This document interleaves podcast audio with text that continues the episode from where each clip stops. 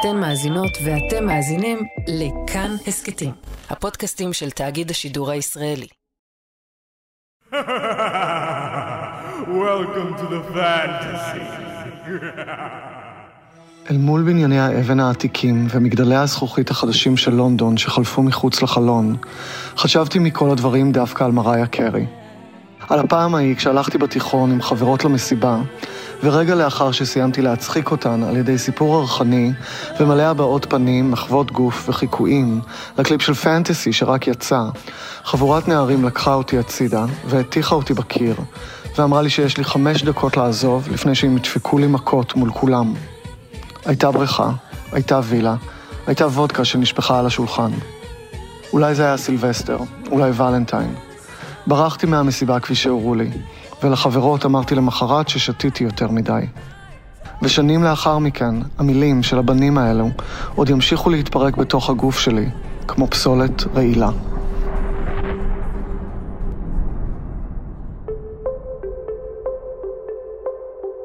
היי, אתם ואתן על החלק השני של בושה, גאווה ודעה קדומה. אני תומר מיכלזון, ומי ששמעתם לפני רגע זה הסופר יונתן שגיב, שפגשנו בפרק הקודם. מקריא קטע מתוך ספרו האחרון, יש אנשים שמדברים ככה. ובחלק הזה של הספיישל נצלול לתוך אותה פסולת רעילה, ששגיב מרגיש שנותרה בו, הרבה אחרי שיצא מהארון. פסולת שמצטברת אחרי הרבה שנים של מבטים חשדניים, אלימות ומנגנוני הישרדות שפיתחת כדי לגבור על הבושה. אני למשל יצאתי מהארון בגיל 25, וזה עבר יחסית בסדר. כבר הייתי אדם די עצמאי, אפילו הספקתי לגור בחו"ל לפני, אבל בשנים האחרונות התחלתי להבין שמשהו מהארון הזה נשאר איתי, לטוב ולרע. שהיציאה מהארון היא לא תחנת סיום, ושבמקומות מסוימים מקבלים אותך, אבל לא עד הסוף. שבמפגשים מסוימים, גם במשפחה, נוקטים איתך בגישת Don't ask, don't tell, רוצים לדעת מה איתך, אבל לא באמת מה קורה איתך. ואתה נשאר דמות פלקטית, בלי עולם אישי מדי ששווה לשמוע עליו. אבל בעיקר הבנתי שהיציאה מהארון לא פותרת הכל, שגם אחרי שמפזרים את מסך הערפל ויוצאים אל האור, נשאר לא מעט חושך. הארון, ההתנהגויות שאימצת, הפחדים, הבושה, ההסתרה שפיתחת במשך שני עשורים של חיים בתוכו, ממשיכים איתך הלאה. ב-Velvet Rage, הספר שדיברנו עליו בחלק הראשון, הפסיכולוג אלן דאונס מכנה את השלב הזה כשלב שבו אתה מפצה על הבושה. עושה הכל כדי לא להרגיש אותה שוב, ולא להיות פגיע. ההסתכלות המקובלת היא שיש תהליך יציאה מהארון, שהוא נורא חשוב, משמעותי, והוא מסתיים, וזהו, ואז בעצם הגיע המשיח, כאילו אין לנו יותר הרבה מה לעשות. אחד הדברים שהספר מגלה לנו, שבעצם תהליך היציאה מהארון, חשוב ככל שיהיה, לא מסיים שום דבר. זה שוב דוקטור אילן טבק אבירם. היא לא פותרת אף אחד מהתהליכים החשובים שצריך לעבור בהתמודדות עם הבושה. פתרת אולי בעיה טכנית, אתה לא צריך יותר לשקר ולהסתיר, אבל הבעיה הרגשית עדיין קיימת. הוא מביא שם המון דוגמאות, איך זה מתבטא אצל אנשים שהם כן, הם מחוץ לארון, ובכל זאת הם ממשיכים באיזשהו אופן לעבוד נורא קשה, על בסיס אותו פיצול שהיה להם גם קודם. ואנחנו נעשה הכל רק לא להיות פגיעים שוב. רק לא להיות במקום שהיינו בו בתור ילדים. בעצם הבושה הראשונית ממשיכה לרדוף אותם, והם כאילו מנסים באיזשהו אופן גם בזהות הגלויה שלהם מחוץ לארון, עדיין להוכיח, למשל, שהם יותר טובים, הם איזשהו סופר, אז, אז הוא מדבר גם על העניין של היפר גבריות, זה רצון uh, כאילו להחצין משהו נורא נורא גברי שאנחנו מכירים את זה מהנוף שלנו בקהילה, לפעמים זה בא באיזושהי החצנה מאוד של המיניות, זאת אומרת, אוקיי, אני כל כך החבאתי את זה הרבה שנים, עכשיו אני אחצין את זה החוצה, וגם כאילו דרך ההחצנה הזאת, אולי אני גם בעצם מעצים את עצמי, רק שאתה גם בורח ממשהו. יש פה גם איזה עדיין בריחה מ... אה, למשל מאינטימיות. והבריחה הזאת, מכל מה שאינטימי, או עלול לעורר את הבושה, היא גם הדרך שלנו, לפצות את עצמנו על מה שהיה פעם. בשלב הזה, ההתמקדות היא בעיקר בהתנהגויות מפצות. אני חושב שעל זה, על ההתנהגויות האלה, הרבה מאוד אנשים מתחברים, אז כל אחד עם ההתנהגויות המפצות שלו. זה שוב פרופסור תומר שכנר. יש גם את הבריחה. סמים ואלכוהול ומסיבות זה התנהגויות מפצות וגם קצת התנהגויות נמנעות. אתה נמנע קצת מהרגשות השליליים. החלק הזה של הבושה נותן את אותותיו ואתה יכול לעשות, בגדול אפשר לדבר על שני דברים, או התנהגויות נורא מפצות שאתה עושה המון המון המון כדי להסתיר, או להתנתק מהדברים האלה. בפרק הקודם, שכנר סיפר לנו על לחץ המיעוטים, ה-minority stress, שמתלווה לחייו של להט"ב משלב הילדות. הבעיה, שלפעמים הוא נשאר איתנו עמוק בפנים. לפעמים אפילו מפתחים הומופוביה קטנה ולא מודעת משל עצמנו. אחד הדברים המאוד uh, משמעותיים במינוריטי סטרס זה החלקים שאתה מפנים. כן, אז למשל, יש את המושג internalized homophobia, internalized transphobia.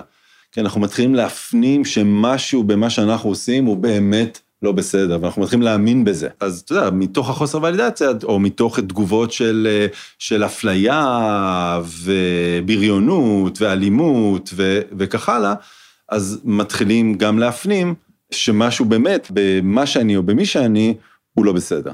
והאלימות הזאת לא תמיד מופנית אליך ישירות. היא פשוט שם, בסביבה. אנחנו יודעים את זה מהמחקר, שילדים ומתבגרים אה, להט"בים, הם אה, חווים הרבה יותר בריונות ו discrimination ואפליה והצקות, אה, למשל יותר מאשר ילדים הטרוסקסואלים או מתבגרים הטרוסקסואלים או, או סיסג'נדרים.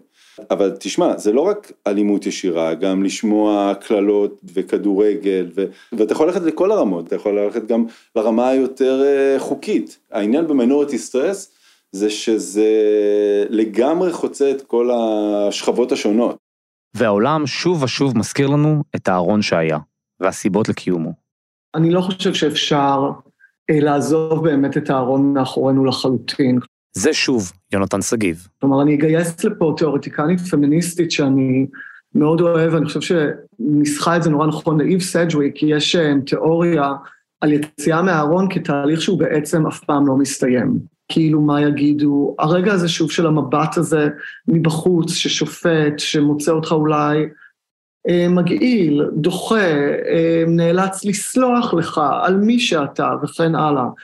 ואתה יודע, כן, אני גם יכול להרגיש את זה אפילו כיום בתל אביב. אנחנו נלך שלובי ידיים, ואני אלך מול חבורת נערים, שנראים לי אולי ספק אלימים, אולי זה אפילו לא נכון, אבל אני מהניסיונות ומהחוויות שלי בחיים מזהה אותם כאולי אלימים או הומופובים, אני אשחרר את היד שלו. אני אלך קצת אחרת אגב, אני אולי לא אדבר. Yeah. כן. ו- וזה הדבר הקצת נוראי, כי אני כן, אני בן אדם שהוא כיום מאוד בטוח בעצמו.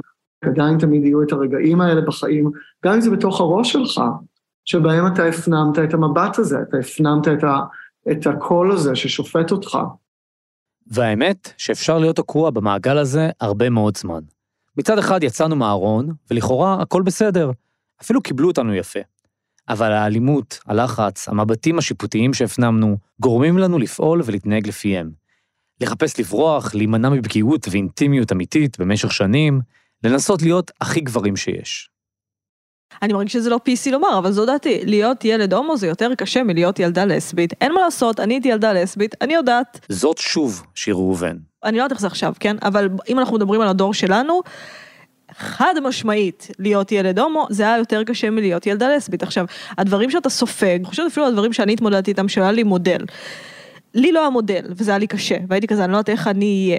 לכם היה את ההפך, היה אתה הומו, אתה לא בסדר, משהו בך פגום, אני מכירה את כל הז'אנרים מחברים שכזה, אתה תהיה זונה ברחוב, כל הדברים האלה כשאתה ילד נספגים לך בקופסה השחורה של הפחדים, של זה מה שאני הולך להיות, ואני חושבת שהומואים נלחמים מאוד מאוד חזק כדי לא להפוך להיות הדבר הזה בכל האספקטים של החיים שלהם. אני לא אהיה ילד כאפות. שלכם, אבל למעשה אתה פשוט שוב ילד כאפות של סטנדרטים אחרים, אתה צריך להיות שרירי, אתה צריך להרוויח טוב, לעבוד בעבודה רצינית, אתה צריך לילדים, משפחה, כאילו, ואתה שוב באיזשהו מקום כבול לסטריאוטיפ האלה ולקללות האלה, בלי לשאול את עצמך מה אני רוצה. והרדיפה הזאת, אחרי סטנדרטים בלתי מושגים לפעמים, יכולה להימשך הרבה מאוד זמן. המנגנון הזה של הפיצוי, הוא בעצם הצד השני של המטבע של ההומופוביה, כלומר ספגתם הומופוביה, אמר, אמרו לכם לא לכם את זה ואת זה ואת זה ואת זה ואת זה, ואתם בעצם רצים בגלגל האוגרים הזה של יהיה לי את זה ויהיה לי את זה ויהיה לי את זה, אבל אתם עדיין בכלוב. במקום לבוא ולהגיד, אה, אתה מענה לי את הביצה, שזה שוב, זה לא ככה, צריך ללכת לטיפול, צריך לאבד, צריך זה כדי להתחבר, אבל אני כן חושבת ש... שכאילו זה מאוד מחובר, וגם ככל שעובר יותר זמן, אני גם רואה את זה יותר אצל לסביות, כאילו אני חושבת שפשוט אצלכם זה בווליום יותר גבוה, כי ההומופוביה שאתם סופגים היא יותר גבוהה. ככל שהשנים של ההסתרה וחוויית הבושה יותר משמעותית, בעצם נוצר הרבה יותר הישענות על אותם חלקים חיצוניים, ולכן גם פחות אותנטיים. אם אתה למדת, אתה עשית את הקישור של להיות נאהב, זה רק אם אתה מחזיק מאוד חזק את כל החלקים האלה, החיצוניים, אז אם לא תחזיק אותם, אתה לא תהיה נאהב. ובעצם זה גורם לאנשים להמשיך להחזיק נורא חזק בכל המאפיינים האלה, שהם מאפיינים נצפים, מדידים, אה, שיפוטיים, וזה גם מחייב כל הזמן להתאמץ. מאמץ נפשי, גם הוא יכול להביא לדיכאון בסופו של דבר. אם אתה כל הזמן מתאמץ, אם, החוויה היא שבחיים, כדי שבכלל מישהו יתייחס אליך, כדי שיראו אותך, אתה צריך כל הזמן להתאמץ, זה מייאש, מתישהו זה הופך להיות משהו שכבר מתיש אותך. זאת התשה שמביאה גם היא לדיכאון. מחקר שערך לפני שלוש שנים פרופסור יוסי לוי בלז, ראש המרכז לחקר האובדנות ברופין, הצביע על כך שהקהילה הגאה נמצאת בסיכון מוגבר לאובדנות. הטרנסג'נדרים ואחרים הביסקסואלים נמצאים בסיכון גבוה במיוחד.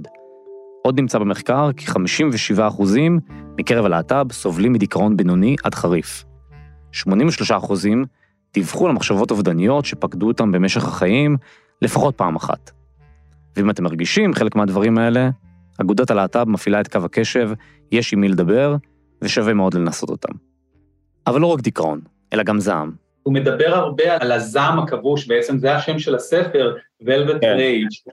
הוא זעם מרופד כזה, כי הוא, הוא זעם מוסתר, הוא לא זעם ישיר, זאת לא אגרסיה ישירה, בגלל שנמנעה כל כך הרבה מאותו אדם היכולת להיות אה, חופשי ואותנטי, אז אה, בעצם זה אפשר, בשפת העם זה איזה סוג של מרמור או מרירות כזו מאוד אה, מופנמת, שלא משתחררים ממנה, זאת אומרת איזושהי תפיסה כזאת שהעולם הוא, הוא לא טוב, העולם לא מיטיב, וזה גם יכול לבוא בכל מיני ביטויים שלפעמים זה גם התפרצויות זעם, ולפעמים זה, זה יותר פאסיב אגרסיב כזה, אבל יש המון כעס.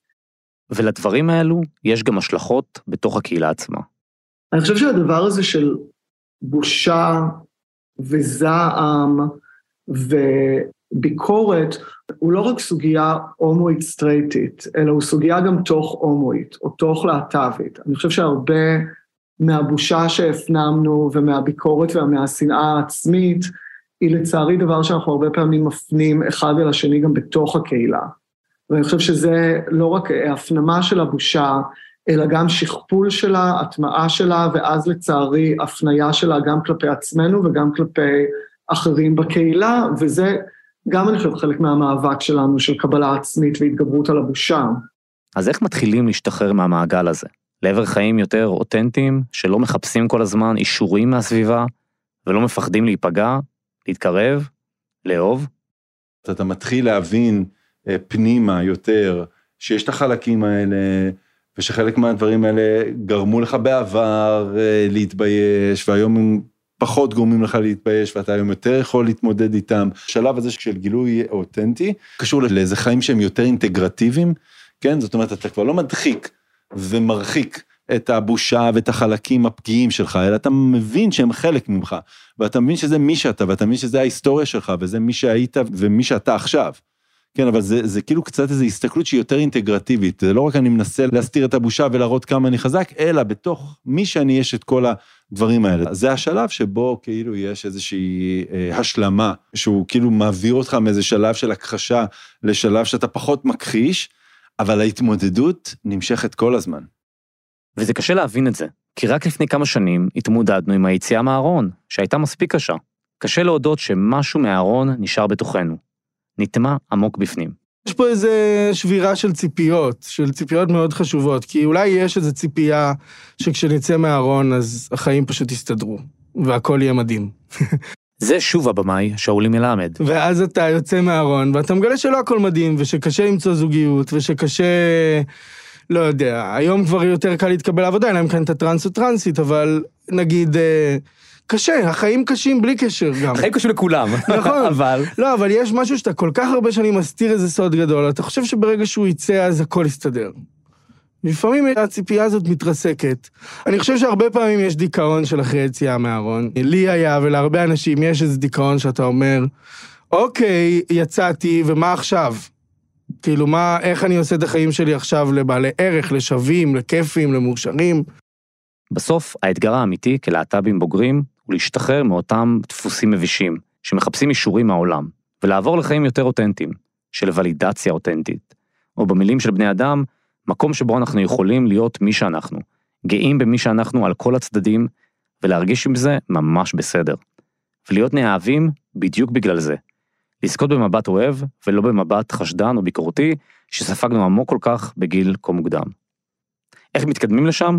קודם כל, מכירים בבושה שהייתה. מדברים עליה, בוחנים אותה, חושפים אותה לאור השמש, עד שהיא מתמוססת לאיתה.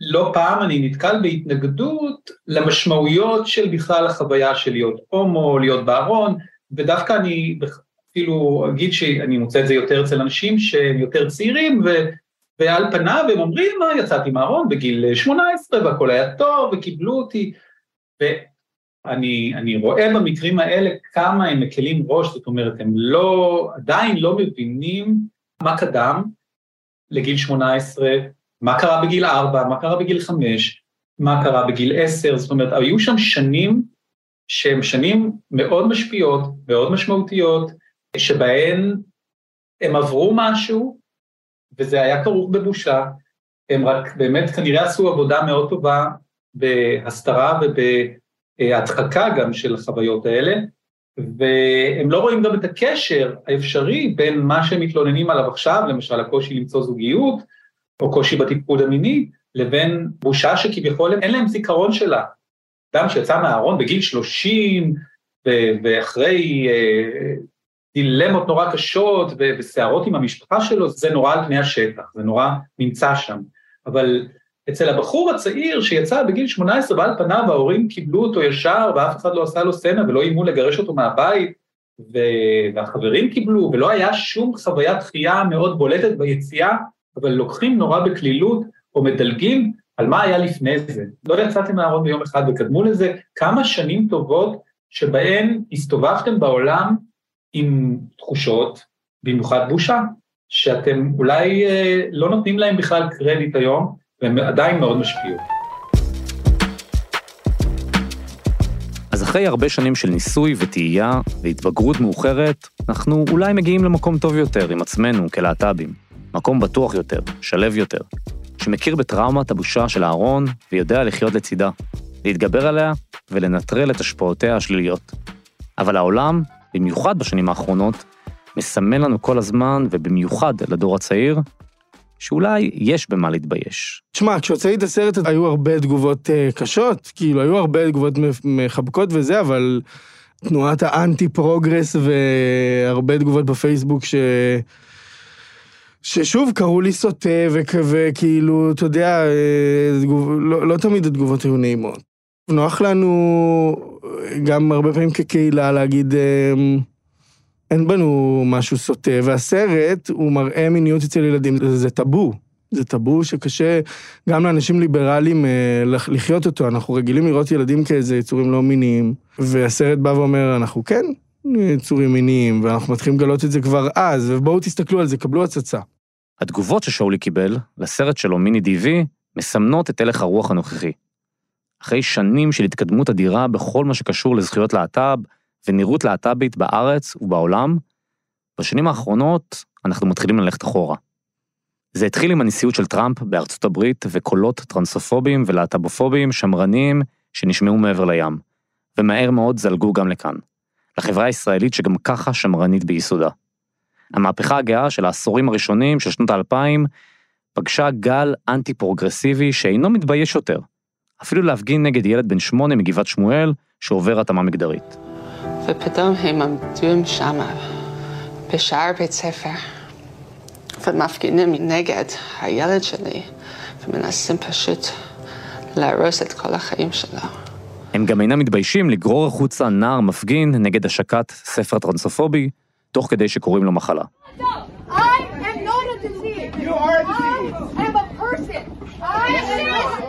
או להפחיד מהסתה להט"בית כלפי בני נוער בבתי הספר. אני רוצה להגיד משהו, הבת שלי יצאה מהארון, היא בת 13. אני התקשרתי למורה שלה ואמרתי לה, אה, זה מה שקורה ככה וככה. היא מספרת לי שמגיעים לבית ספר מכל הקשת הלהט"בית, טרנסג'נדרים.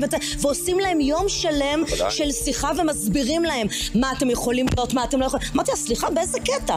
באיזה קטע אתם מכניסים לבת שלי, למוח של הבת שלי, כאלה דברים? הסאבטקסט של אותה רוח אנטי-פרוגרסיבית ושמרנית, שמכוונת לא פעם לעבר צעירים, הוא אחד. תתביישו. תשמרו את הדברים לעצמכם. תחזירו את מימד הבושה לחייכם חזק ועכשיו. אולי תנסו אפילו טיפול המרה במקרים הקיצוניים יותר. כל זה בלי הבנה לנזק הנפשי שהבושה, בגיל צעיר, מייצרת למשך שנים אחר כך. וזה שאנחנו פתאום צריכים להתמודד עם זה שאנשים לחלוטין הומופובים וחשוכים הם עכשיו בתוך הממשלה, כלומר מקבלים לגיטימציה מתוך המערכת הפוליטית, זה דבר שמאוד שוב מערער את הזהות שלנו לפעמים, והוא מאוד פתאום יכול להציף את כל הרגשות האלה ולהבין שהמאבק שלנו הם, לשינוי החברה לא נגמר. ואני חושב שזה מוביל להתמודדות מאוד מעניינת, לא רק לדבר על סיפורי ניצחונות וסיפורים של הם, אוקיי, אנחנו רואים בכל מקום כאילו כל כך הרבה ייצוגים ואנחנו פשוט חוגגים איזושהי קהילה נורא בטוחה בעצמה ונורא חזקה, אלא אנחנו שוב נדרשים לתת דין וחשבון על המסע שלנו, על החלקים היותר קשים שלו, על הצורך לפעמים עוד להיאבק. למרות התחזקות הקולות השמרניים בשנים האחרונות, שמנסים להפוך את הבושה לכלי פוליטי, מדובר בקרב קצת אבוד. הרכבת כבר מזמן יצאה מהתחנה, והיום יש תנועות נוער כמו איגי וארגונים כמו חושן, שעושים עבודת קודש בכל הארץ, מחנכים ומסבירים לעשרות אלפי בני נוער שזה ממש בסדר לגדול שונה ולהיות שונה. המאבק שלהם ב-20 השנים האחרונות בהחלט נושא פרי. מה שיפה גם בזה שהחלטנו להיות קהילה, זה שאני מאוד חושבת שמה שמייחד אותנו זה שאצל הרבה הומואים ולסביות אני מרגישה שהמשימה שלהם, ואני לגמרי מרגישה שזאת המשימה שלי, ואני משערת שזה גם דבר שאתה מרגיש, שזה מי שעכשיו ילד לא ירגיש את מה שאני הרגשתי. כאילו, ואני זוכרת שקראתי את הטורים של אוחובסקי, ואני לא הרגשתי את מה שהוא הרגיש, בגלל שהוא גילה לי את התשובות למבחן באיזשהו מקום. והדרך שאסי עזר סולל, הוא עוזר ל... איך קוראים לו? עדן אה, דניאל גבאי קוראים לו? מהטיקטוק? האם אתה היית יכול לעשות את זה בלי אסי עזר סלאש מיקי בוגנים שהיו במיינסטרים? קצת כמו להעביר אגדת פסח על מה זה להיות להט"ב מדור לדור. אבל אנחנו מעבירים משהו שהוא יותר משמעותי מהאגדה, בגלל שהאגדה באיזשהו מקום מעבירה את הטראומה. ואנחנו לא מעבירים את הטראומה, אנחנו מעבירים את ההחלמה. לבנות כדי שלמי שמגיעים אחרינו יהיה קל יותר. ובגלל זה אני חושבת שאתה יודע, כשיש את מפלגת נועם וה, והדתיים שאומרים לא צריך להראות את זה ולא צריך, ולמה אומרים את זה, ושיעשו מה שהם רוצים, והם כזה, הם צודקים, נכון, אנחנו באמת רוצים להראות את זה, בגלל שכשאני עושה סדרה שיש בה דמות ראשית לסבית, אני רוצה שכשהילדה בת אה, עשר, שיושבת בבית ומרגישה את השונות שאני הרגשתי ועדיין לא יודעת לקרוא לה בשם, שתגיד, אה, וואלה, אופציה, נכון, זה מה שאני רוצה, אתם צודקים, זו האג'נדה שלי, וכאילו, זו אכן אג'נדה, וזו אג'נדה שהיא הכי יפה שיש בעיניי, כאילו, ואני חושבת שזה מה שהופך את הקהילה הזאת למדהימה, ואת המאבק הזה למאבק ליברלי מאוד מאוד מצליח. בסוף, מה שמכונה הטרור הלהט"בי, או כפייה להט"בית, הוא פשוט דרישה לגדול מגיל מוקדם ללא תחושות בושה ואשמה. לא להתבגר תחת לחץ והסתרה, אלא פשוט כמו כולם. ואנחנו מתקרבים לשם, ככל שהנוער של היום, בזכות אותן רשתות תמיכה, יוצא מהארון בגילאים מוקדמים יותר, ואינו חושש לדבר על אותם נושאים. וזה בדיוק מה שמפחיד ומטריף את אותם מתנגדים. אני בן 38. עבור הדור שלי, ובטח הדורות שמעליי, הסיפור של ה-Velvet Rage מרגיש בחלקו הגדול רלוונטי מאוד. אבל עבור דורות צעירים יותר, יש לקוות, הספר הזה יהיה פחות ופחות רלוונטי. הם כמעט לא ירגישו בושה או הסתרה ממושכת, כי יחיו בעולם שמקבל אותם ונותן להם להתבגר ולהתפתח כמו כולם. בסביבה לגמרי מקבלת ואוהבת מהרגע הראשון.